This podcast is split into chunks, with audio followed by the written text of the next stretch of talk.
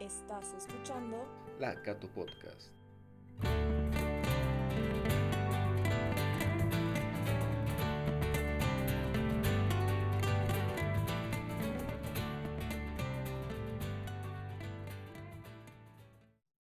Sean bienvenidos una vez más a la Cato Podcast. El día de hoy tenemos un episodio más sobre una de las carreras que podríamos decir que ya está presente hace mucho tiempo en el mercado laboral, pero que es necesario darle una, pequeña repasada, puesto su importancia que va adquiriendo cada vez más en, el mundo, ¿no? Eh, estoy aquí con el doctor Lalo Rodríguez, por favor, si podría presentarse un poco, comentarle a la audiencia qué se dedica, un poco tal vez de su trayectoria profesional, Bien, Sebastián, gracias por la oportunidad. Sí, eh, bueno, yo, mi nombre es Lalo Rodríguez, eh, soy doctor en ciencias de la educación, además de ser ingeniero industrial, además de ser militar. Eh, bueno, tengo una trayectoria bastante interesante en el ámbito, bueno, en los dos ámbitos. Por un lado, el militar he dejado ya de ser militar jubilándome.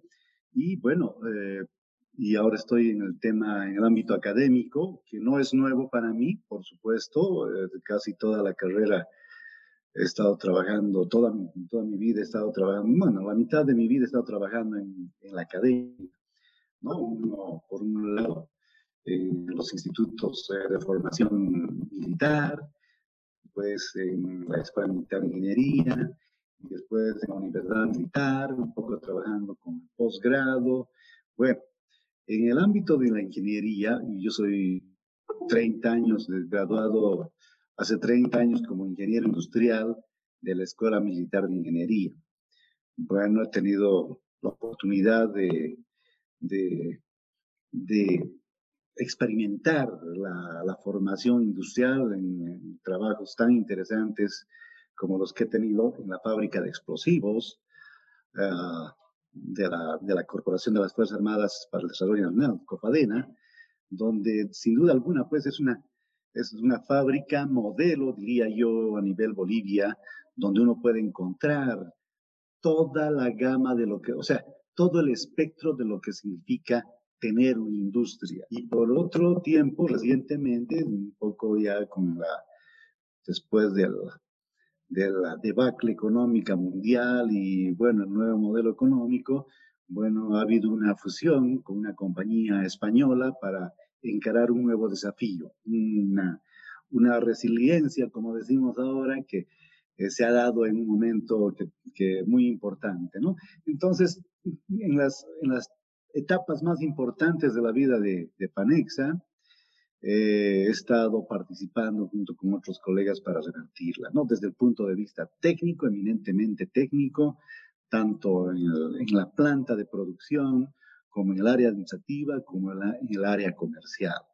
Entonces, eso nos ha permitido revertir la situación de la empresa de manera significativa. Y complementariamente, eh, en la parte académica, he estado vinculado por unos 15, 18 años a la a la Universidad del Valle, donde he sido docente de preparación y evaluación de proyectos por ese tiempo, desde muy joven, y bueno, ya otras universidades de, de, de Cochabamba y de, y de La Paz, ¿no? Entonces, eh, eh, te, te he pasado por, por varias universidades, y finalmente eh, mi actividad laboral eh, académica en la en la Universidad Militar de las Fuerzas Armadas. Una, otra experiencia también importante en la procura de mejorar la calidad de los recursos humanos al interior de los institutos militares y también como parte de la implementación de varias ofertas, varias propuestas académicas en el posgrado que de alguna manera tienen vínculo con lo que es la misma ingeniería industrial. Sin alejarme de la ingeniería industrial, he estado también trabajando con el tema que significa para los militares muy interesante, el tema de la estrategia, el tema de la logística, el tema de los recursos humanos, que son, pues, en realidad prácticas muy cotidianas que se hacen en ese ámbito y que se traducen también en las empresas, ¿no? O sea, las empresas tienen la misma hermenéutica para gestionar sus, sus recursos y bueno, hemos hecho una buena fusión. Y finalmente, tal vez como corolario de todo este tiempo de, de formación y trabajo, ha sido el trabajo que hemos realizado a nivel sudamericano con la OEA y la GTZ en el tema de, implementar un proyecto de gestión de calidad para las pequeñas y medianas empresas. Entonces hemos estado en los 34 países de, de Sudamérica promoviendo este proyecto importante con resultados también interesantes, eh, lo mismo que en Bolivia, se han dado en el Ecuador, en la Argentina, en el Uruguay y bueno, han sido en, en República Dominicana y han sido importantes, importantes hitos en, mi proceso de formación y trabajo, de Sebastián. Eso es en cuanto puedo decirte a mi formación eh, y con eso van eh, los, eh, la formación ya universitaria, no tanto en diplomados, tengo como, como 10 diplomados, como, como 4 o 5 maestrías y finalmente el doctorado, ¿no? Entonces, pero lo más sobresaliente es el doctorado ahora. Y desde hace, desde hace dos años vinculado a la Universidad Católica como director de la Ingeniería Industrial, un espacio que se me ha abierto de manera interesante y vengo con toda la gana de de volcar mi conocimiento y experiencia para el beneficio no solamente de los jóvenes eh, que, que, optan por la carrera, sino también por, la, ah, por el departamento, por la ciudad, por el departamento, por el país, ¿no? Que tanto lo necesita, ¿no? Entonces, ahí estamos, Sebastián. En lo personal siempre me, me motiva, vamos a decir, escuchar estas trayectorias tan lindas, ¿no? Que tienen muchas personas como usted a lo largo de su, de su carrera, ¿no? Como profesionales pero además, creo que es importante siempre comenzar remarcando un poco cuál es el recorrido que han tenido nuestros directores en la universidad, porque puede servir también como una suerte de guía para los, los estudiantes actuales, para los futuros estudiantes ¿no? de las carreras, para ver qué pueden hacer después con las herramientas que se les están proporcionando en la universidad. En base a eso me gustaría saber desde su, su perspectiva, con toda la experiencia que tiene, ¿Cómo ve que, que, se está transformando el mercado en Bolivia, específicamente para la carrera, ¿no? para los ingenieros industriales? No sé si, para empezar, todo este tema de, de la pandemia está cambiando tal vez eh, el panorama, el, el, mismo avance de la, de la tecnología, tal vez hoy en día nuestros ingenieros industriales necesitan tener mayor afinidad, un mejor entendimiento, no sé, de, programas, de software. ¿Cómo lo ve? ¿Cómo, ¿Cómo cree que se está viviendo este, este avance? Bien, Sebastián. Bueno, en realidad, eh, para la ingeniería industrial, hablando de la pandemia, es un entre paréntesis, ¿no? Porque en realidad, muy, un tiempo muy breve, muy pequeño en lo que es el desarrollo de la humanidad. Tú debes saber de que la ingeniería industrial se ha desarrollado con el mismo ser humano. O sea, desde que ha nacido, desde que Dios creó al ser humano, bueno, la industria ha estado presente ahí de manera innata, de manera eh, sin academia, sino por, simplemente eh, intuición del ser humano para poder construir, fabricar su ropa, para fabricar sus zapatos, para fabricar su casa, para fabricar su transporte. Y en eso la industria, la ingeniería industrial ha estado presente. O sea, todos los seres humanos tenemos algo de ingenieros industriales. ¿no? Siempre estamos creando, innovando, o sea, no se necesita estar por la universidad para ser innovador, creador. O sea, desde niños, eh, los seres humanos podemos vernos eh, eh, fabricando pequeñas cosas, inventando cosas importantes, y bueno, así, esa es, esa es la industria, ¿no? Esa es la industria. Y bueno, como te digo, la industria ha desarrollado sus actividades a lo largo de la historia junto con la historia del ser humano. No te olvides que la industria ha tenido como, como hitos importantes en el desarrollo de la humanidad, por ejemplo, la revolución agrícola, y con más énfasis en la, la, la revolución industrial, ¿no? donde ya el ser humano ha tenido que transformar la actividad manual que tenía hasta ese tiempo, incorporando máquinas. Y a lo largo del tiempo, Sebastián, fíjate nomás tú, alrededor tuyo, da una vueltita a tu cabeza, 360 grados, y todo lo que ves a tu alrededor, excepto la naturaleza divina, es decir, menos los árboles, menos los cerros, menos los ríos, excepto la naturaleza divina, todo el resto ha pasado por manos de un industrial, un industrial innato o un industrial académico que ha tenido su formación en una universidad Y conforme ha ido pasando el tiempo, el proceso de generación, de innovación, de concepción, de producción, se ha ido acelerando, se ha ido acelerando y masificando, ¿no? Entonces, eh, bueno, antes teníamos eh, procesos artesanales muy, muy sencillos, muy precarios, porque no había mucha necesidad, la, gente no demandaba mucho, pero con el tiempo esas demandas se han incrementando, hemos tenido que dividir el trabajo, hemos tenido que asignar tareas a otros, ampliar nuestros, nuestros, nuestros procesos, nuestras actividades, y bueno, eso ha ido pasando. Y hoy por hoy la industria, toda la industria, estamos viendo un ejemplo que, que, que puede eh, expresar todo lo que digo, son el tema de las comunicaciones, el tema de los celulares, que ha sido totalmente revolucionario en este último tiempo, pasa por manos de industriales, en, el, en la concepción, en el diseño, en la producción, en la masificación.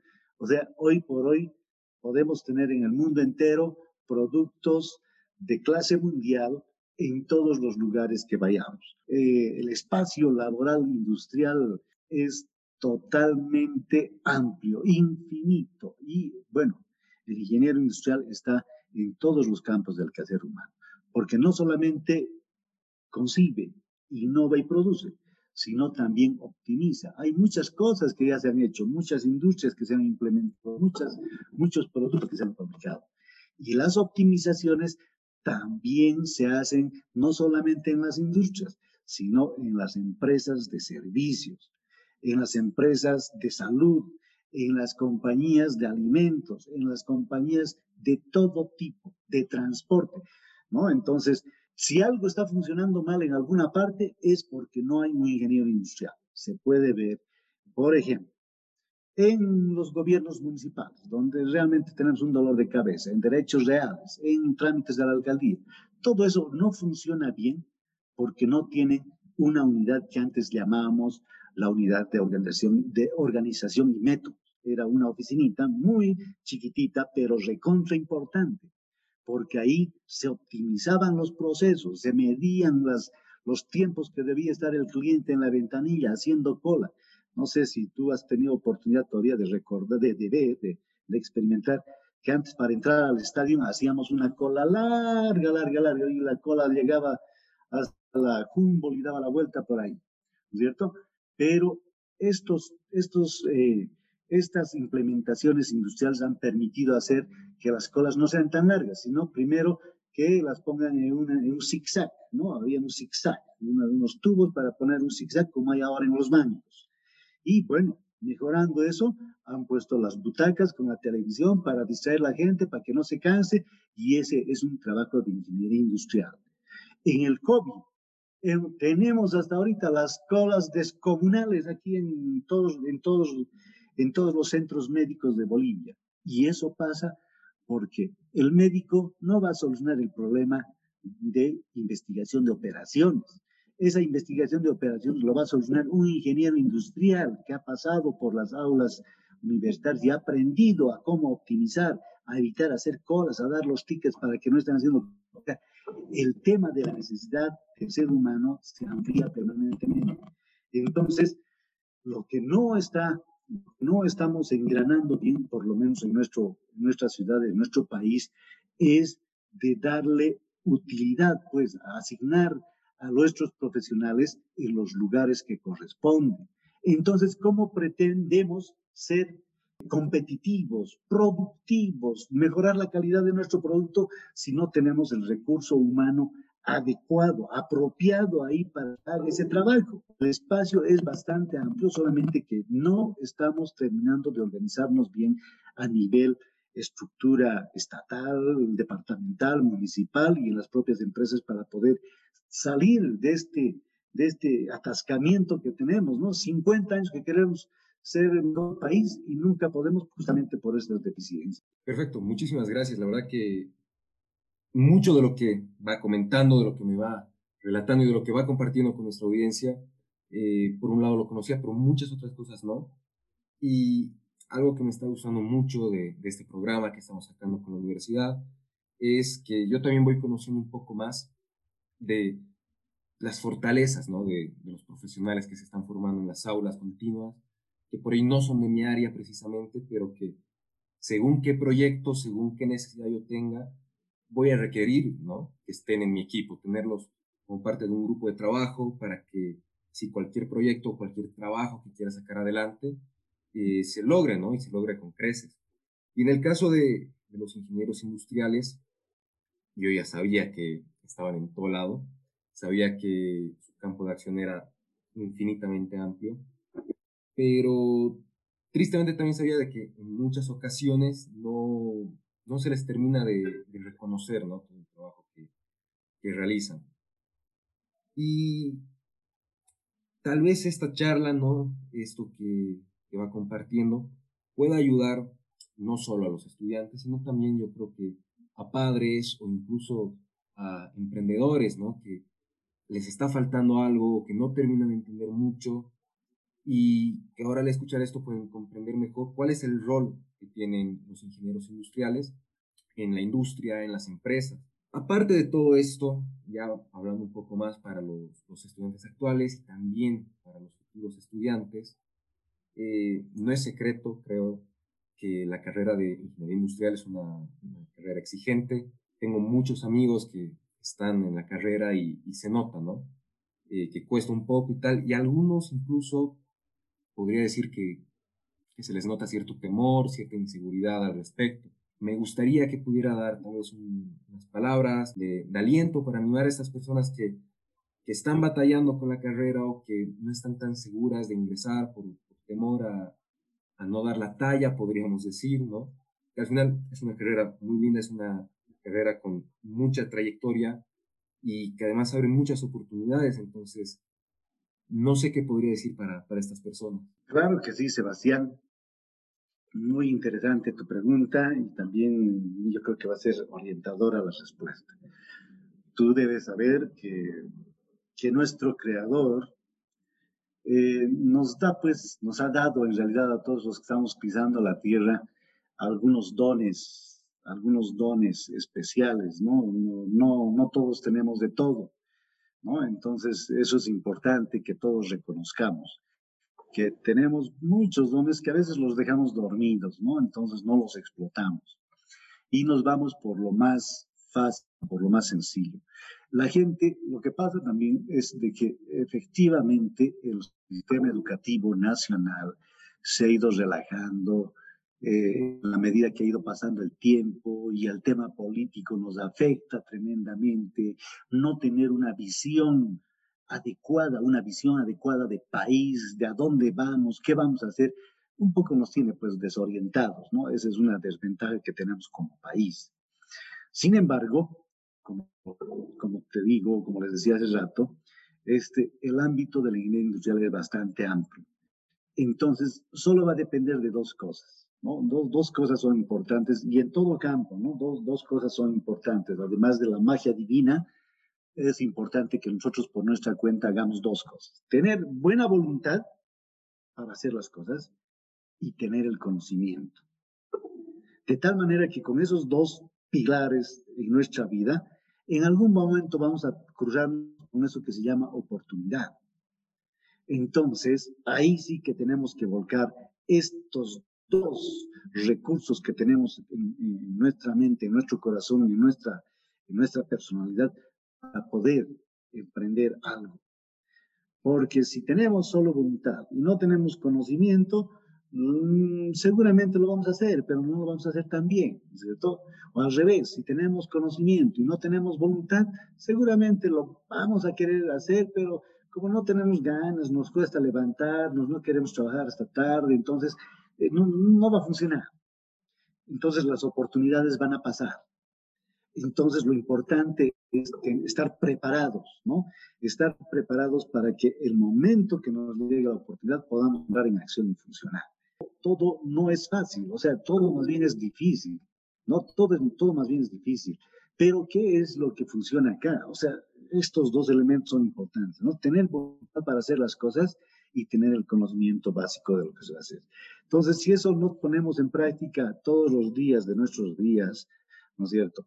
No nos embarcamos en las cosas que tenemos que hacer, importante también para los jóvenes, ¿no? O sea, yo creo que, que nuestro creador ha sido tan sabio, nos ha dado tiempo para todos, un tiempo para, para tomar mamadera, otro tiempo para llorar, otro tiempo para aprender a gatear, otro tiempo para aprender a pararnos, caminar, correr, o sea, todo tiene su tiempo.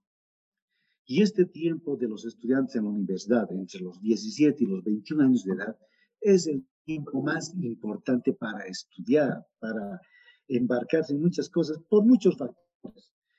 El tiempo disponible, por una parte.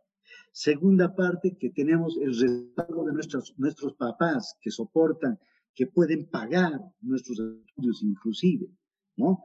Nos dan, nos, nos dicen, pues ya, tú solo estudias, ¿no es cierto? Esa es tu tarea, estudiar, estudiar y estudiar. ¿no es cierto? No es tiempo para hacer bebés todavía, no es tiempo para casarse, no es tiempo para... O sea, no, este es el tiempo para estudiar. Porque una vez que consigamos nuestro título, vamos a tener una especie de pasaporte, pasaporte a la libertad para poder volar como seres humanos responsables, maduros y en busca de nuestro porvenir. ¿no es? Entonces, esas cosas que no las hablamos y lamentablemente hasta ahora no tenemos espacios para compartir con nuestros estudiantes estas cosas, eh, son las que nos hacen falta para orientar. Cuando hablamos de orientación vocacional, hay que hablar de estas cosas, más de las matemáticas y de las ciencias sociales, hay que hablar de estas cosas. ¿Cómo nos abrimos las para ir avanzando en el camino de la vida? Entonces, para los que han escogido ingeniería industrial, efectivamente, hay que sacrificarse. O sea, eh, yo veo, por lo menos, creo que en mis tiempos, en mis tiempos, en nuestros tiempos, en los tiempos de la gente de mi edad, creo que éramos, eh, mm, ¿qué digo? Pues eh, se podría decir que éramos menos dotados intelectualmente, porque por cada capítulo de, de, de, de, lección que avanzábamos, teníamos que hacer, teníamos que estudiar un montón y teníamos que trasnocharnos muchas noches para terminar los ejercicios de cada capítulo. En cambio, ahora los estudiantes prefieren estudiar de las diapositivas y eso no funciona. Eso nos resta competitividad, nos resta capacidad para poder comprender las cosas.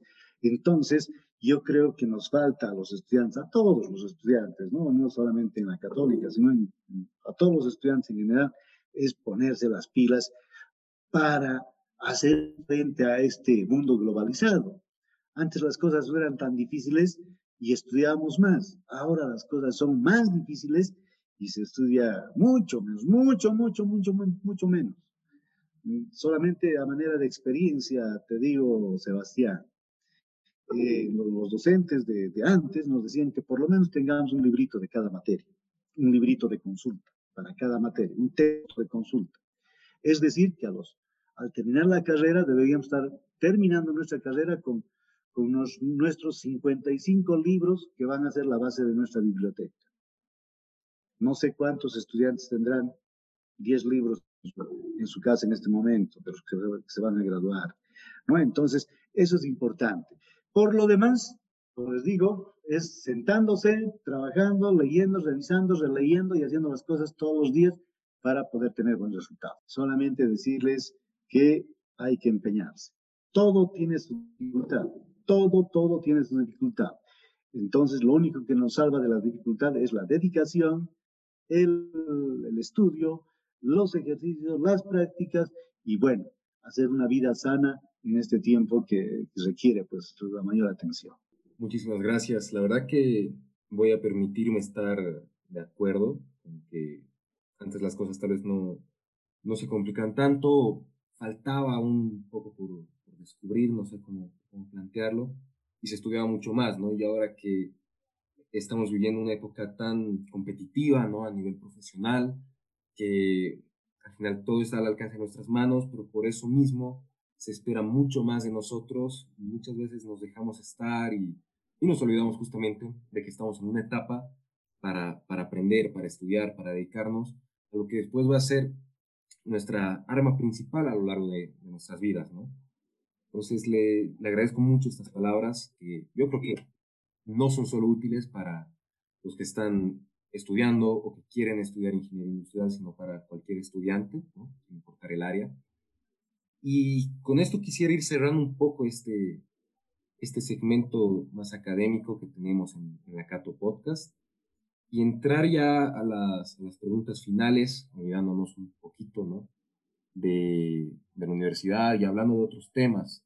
No sé si, si le parece o si quiere comentar algo más antes de, avanzar. Estamos empeñados, bueno, todos estamos empeñados y mucho más ahorita los eh, ingenieros industriales, un poco para que para los que nos escuchan, eh, también tengan conocimiento. Como te había manifestado que hay un desconocimiento, una desatención, digamos, y un desperdicio total, digamos, de lo que puede ser el conocimiento y el uso y la implementación de espacios para ingenieros industriales en, en el municipio, en las empresas, a nivel local, a nivel nacional. ¿no? Este, hay, una, hay, una, hay una falta de atención, hay un, ¿qué podría decir? Pues más que falta de atención, hay una una, eh, una poca visión de lo que podemos aprovechar de nuestros recursos humanos que tenemos en Bolivia. Lo que no pasa en otros países. O sea, en otros países se han dado cuenta de que la competitividad no se da con las máquinas, no se da con los programas, no se da con, las, con, los, eh, con los motores, se da con el conocimiento. ¿Quién tiene el conocimiento? El ser humano. La competitividad pasa por el ser humano. La productividad pasa por el ser humano. La mejora de la calidad pasa por el ser humano. La innovación pasa por el ser humano. Entonces, si no tenemos, si no utilizamos nuestros recursos humanos para hacer estas cosas que transformen este país, vamos a tener otros 50, otras veces otros 100 años más de la forma como estamos viendo, otros 100 años más de, de frustraciones dentro de nuestras perspectivas. ¿No? Esto no pasa en otros lugares. Y estamos viendo un país muy cercano, eh, como es el Uruguay, el mismo Chile, ¿no es cierto? Con, con, con índices de competitividad bastante elevados, bastante elevados, casi a nivel de, de países del primer mundo, ¿no? Mientras que el nuestro hace 50 años que estamos por debajo del 100, del puesto 100 en el ranking global de, de competitividad. Y eso debe llamarnos la atención a todos. Y obviamente como eso está mal, también está pues mal el índice de desarrollo humano, el índice de comercio, el índice de educación, o sea, todas esas cosas van pues, de la mano, o sea, no es que una cosita va a estar bien y el resto nomás va a estar mal, no, no, todo va de la mano. Entonces nos hemos puesto en campaña con la, con el, con la Asociación de Graduados de Ingeniería Industrial de la Católica y el Colegio de Ingenieros Industriales de Cochabamba, en una campaña de ingenieros en acción un poco justamente para mostrar esto, que significa, si quieres mejorar la, la calidad de tu producto, contrata un ingeniero industrial. ¿Quieres mejorar la calidad de, de tu empresa? Contrata un ingeniero industrial. ¿Quieres mejorar la competitividad de tu empresa? Contrata un ingeniero industrial. O sea, tarde o temprano vas a tener que hacerlo. Mejor que lo hagas temprano para que las cosas funcionen bien. Entonces, todos tenemos que embarcarnos en esto porque lamentablemente, Sebastián, todo, todos necesitamos, nos necesitamos de todos, pero todas las compañías necesitan de un ingeniero industrial para que las cosas vayan mejor. De otra manera, no va a ser posible sacar a nuestro país de este letargo, de embarrancamiento en el que estamos para poder seguir adelante. Las oportunidades están ahí pasando por nuestras narices, pero no podemos hacerlos porque la estructura la columna vertebral no está pues enganchado como que está haciendo todo el mundo. Entonces ahí tenemos serias dificultades que si nuestros políticos no, no abren los ojos y ven lo que pasa en el mundo, lamentablemente vamos a tener que esperar nuevas generaciones de jóvenes políticos para que puedan enmarcarse en este gran desafío. Muchísimas gracias. Eh, creo que es una llamada a la acción necesaria, que muchas veces ignoramos o no sé, es, complicado de describir, eh, sobre todo en este último tiempo, que desde mi posición, ¿no? Soy una persona joven que muchas veces creemos que ya lo sabemos todo, ¿no? Y que nos damos cuenta de, las cosas, pero más de una vez nos hace falta una llamada de atención, un, empujón, ¿no? De parte de, de personas con más experiencia, que han visto otras realidades también. Entonces, esperemos que, esto no, no, solo se quede conmigo, sino con, otros jóvenes que, que estén acompañándome o que vengan por detrás para, empujar un poco hacia adelante este país. Vamos a terminar con dos preguntitas rápidas. Eh, le agradezco mucho primero el tiempo que, que ha dedicado. Y, para no extendernos demasiado, vamos a hablar un poco sobre, sobre deporte. No sé si ha estado viendo las, Olimpiadas últimamente. Claro que sí, claro que sí. ¿Tiene algún deporte de, de preferencia que, que espera cuatro años cada ciclo olímpico para poder volver a verlo en, verlo en, televisión? Bueno, primero que debo decirte, yo nací en una zona donde, una zona de campeones, ¿no? O sea, una, una región del país de, de campeones, el norte de y ha sido el centro más importante de la natación por mucho tiempo, a nivel nacional e internacional. ¿no? Hemos estado en los bolivarianos del 78 representando de manera significativa al país. Eh, y bueno, en campeonatos internacionales de, de, de, de beach volley, realmente eh, de, de, waterpolo, mejor dicho, de waterpolo en, en, Chile, en Argentina, bueno, eh, unos campeones, los nadadores de del norte Potosí. Entonces, obviamente, las, las, las Olimpiadas, pues, hasta en eso se traduce todo lo que te he dicho, Sebastián. O sea, nuestro sistema está tan atorado, nuestras, nuestros engranajes están tan desfasados en todas nuestras instituciones. Concuerdo totalmente. La verdad que yo igual lo he vivido de primera mano, la, falta de seriedad, de, organización que se tiene respecto al deporte en el país. Y, y, me gustaría profundizar un poco más, pero tristemente nos vamos quedando sin, tiempo. Eh, yo le agradezco por, por compartir ¿no? con, con, nuestra audiencia, no solo su experiencia a nivel profesional, sino este último segmento, punto de vista del, del, deporte en el país. Y como es costumbre aquí en la Cato Podcast, voy a dejar que usted tenga las, las últimas palabras. Yo ya me despido, querida audiencia, nos esperamos en un próximo episodio de la Cato Podcast asegúrense de estar siguiendo a la universidad en todas las redes sociales. Ahora último, la universidad ha empezado a estar presente en TikTok. Así que vayan, den un follow. Y bueno, muchísimas gracias a todos. Le dejo a usted la última palabra. Muchísimas gracias. Claro que sí, Sebastián. Simplemente eh, alentar a todos los estudiantes, a toda la gente que nos está viendo, porque este tema de la calidad, la productividad, la competitividad no es un tema solamente de la academia. Estamos viendo que es un tema transversal en todas las cosas que hacemos. La vida cotidiana, en lo que hacemos en la casa, en lo que hacemos con nuestros chicos, en lo que hacemos en nuestro trabajo, en la forma que vivimos, en ser exigentes y cada vez más para que las cosas vayan mejorando. O sea, la calidad no se, no se, no se mejora con la concesión, más bien se mejora con la exigencia si somos exigentes en, que nos traigan panes calientes, si somos exigentes en que, nos, en que la gente nos atienda de buena manera, somos exigentes en que nuestros gobernantes hagan lo que tienen que hacer, si somos exigentes, o sea, vamos a mejorar. Pero si nos quedamos de brazos cruzados, lamentablemente nuestro destino va a ir de mal para todos, especialmente para los jóvenes. Este es un tiempo de alta exigencia lamentablemente, no solamente en Cochabamba, no solamente en Bolivia, en el mundo entero, en el mundo entero. Y esta exigencia requiere del trabajo, del trabajo colectivo, del trabajo en equipo. Ya nadie puede hacer las cosas solo. Tenemos que hacerlo en equipo, importante. Y hay que también hacerlo con bastante sentido de sensibilidad. Sensibilidad con la gente que no puede hacerlo, sensibilidad con la gente que le falta algo y obviamente el tema de solidaridad, que es el tema más importante que debe tener un graduado de la Universidad Católica Boliviana, debe estar presente en todos sus actos.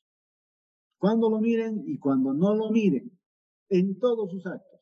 Entonces yo les invito a los estudiantes, a, la gente que nos escucha, a, a trabajar juntos por, por tener un mejor país, un mejor lugar para vivir. Eso va a ser una herencia que vamos a dejar a la gente que nos sigue. Gracias, Sebastián. Felicidades por el trabajo y bien hecho. No te olvides de seguir a la Universidad Católica Boliviana en todas sus redes sociales y estar atento por el próximo episodio. Esto ha sido La Cato Podcast. La Cato.